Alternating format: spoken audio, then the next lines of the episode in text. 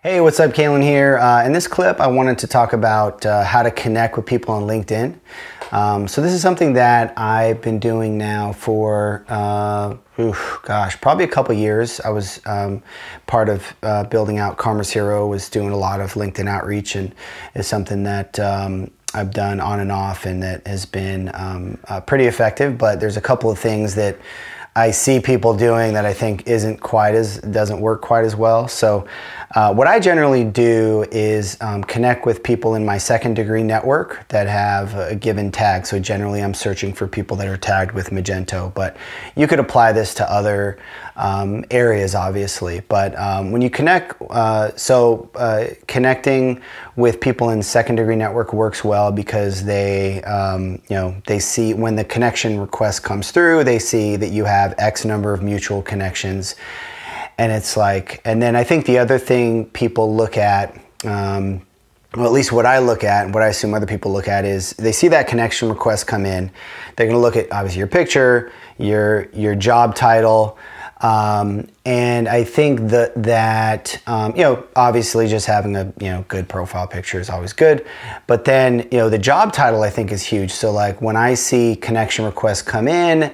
Um, if they're, you know, a business development person, right, a recruiter, those types of things, I'm automatically going to filter them out, right? So I think people are, are paying a lot of attention to your title.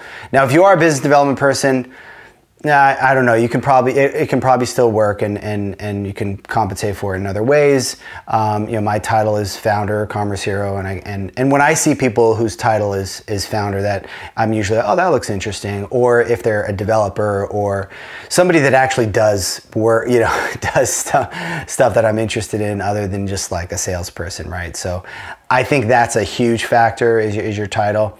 Um, and then also the thing that's interesting is you can put a message in the connection request and um, I actually see that as a negative signal in general, right? And LinkedIn encourages you to put a message in. And, and some people will say, you know, if somebody tries to connect with me and they don't put a message, I ignore it, which is cool. Um, and, and obviously, the best case is to put an actual personalized message like, oh, hey, Joe, I wanted to connect with you because of da da da da.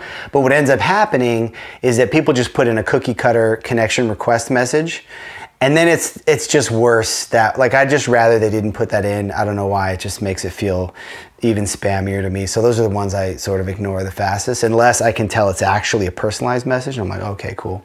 So I don't even put a message in. I just connect second degree if if your profile is relevant to them, I think that they'll generally accept it. And if you have a bunch of mutual connections, that helps. The cool thing about building out the second degree network is that your your second degree network just compounds, right? Because every, every time you connect with a new connection, all of their connections are now your second degree. So um, so that works pretty well. And then after they accept a connection request, I'll send a, I'll, I'll usually send a really short and sweet message. Um, you know, some people send these long messages with, I don't include links in the initial message because I feel like that's a bit overkill. Um, and I just send a, a, short and sweet message. It could be, hey, I just want to let you know about this, this hiring platform I built for Magento. And boom, that's it. Let me know if you don't mind sending you a link to check it out, kind of a thing. And uh, I think it's good to do something short and sweet. If it's really long, it just feels like it's probably automated. And and I've gotten um, you know really good responses to that. So I think that is uh, you know generally a good approach, and uh, you know hopefully that helps you with your LinkedIn outreach.